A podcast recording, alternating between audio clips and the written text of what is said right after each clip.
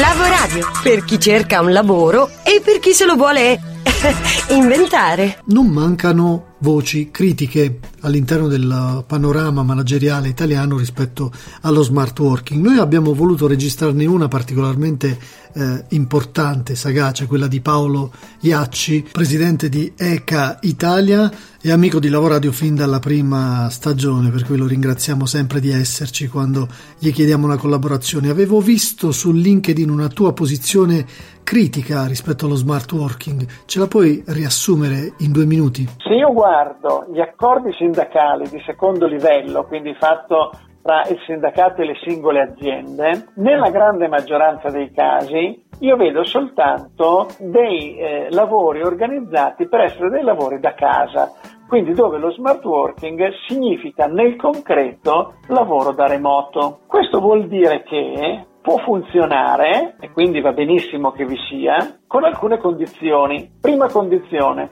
che ci siano dei sistemi informativi che funzionino davvero molto bene perché uno deve poter lavorare da casa come se fosse sul luogo di lavoro. Seconda condizione, che si possa lavorare chiaramente su degli obiettivi predefiniti perché se così non è si può rischiare o di avere dei lavori eh, difficilmente valutabili con un problema per il lavoratore che in realtà non sa su che cosa eh, viene poi valutato, oppure dall'altro lato con un problema per l'azienda perché si rischia che il lavoratore, non sapendo esattamente che cosa deve fare e non potendo essere valutato, possa un domani banalmente o non lavorare oppure lavorare su obiettivi non così chiari oppure facendo delle cose che in realtà non dovevano essere fatte in quel momento. E quindi Paolo, di che lavori abbiamo bisogno effettivamente? Di lavori che siano o prettamente parcellizzabili in maniera molto chiara, oppure su obiettivi piccoli molto stringenti.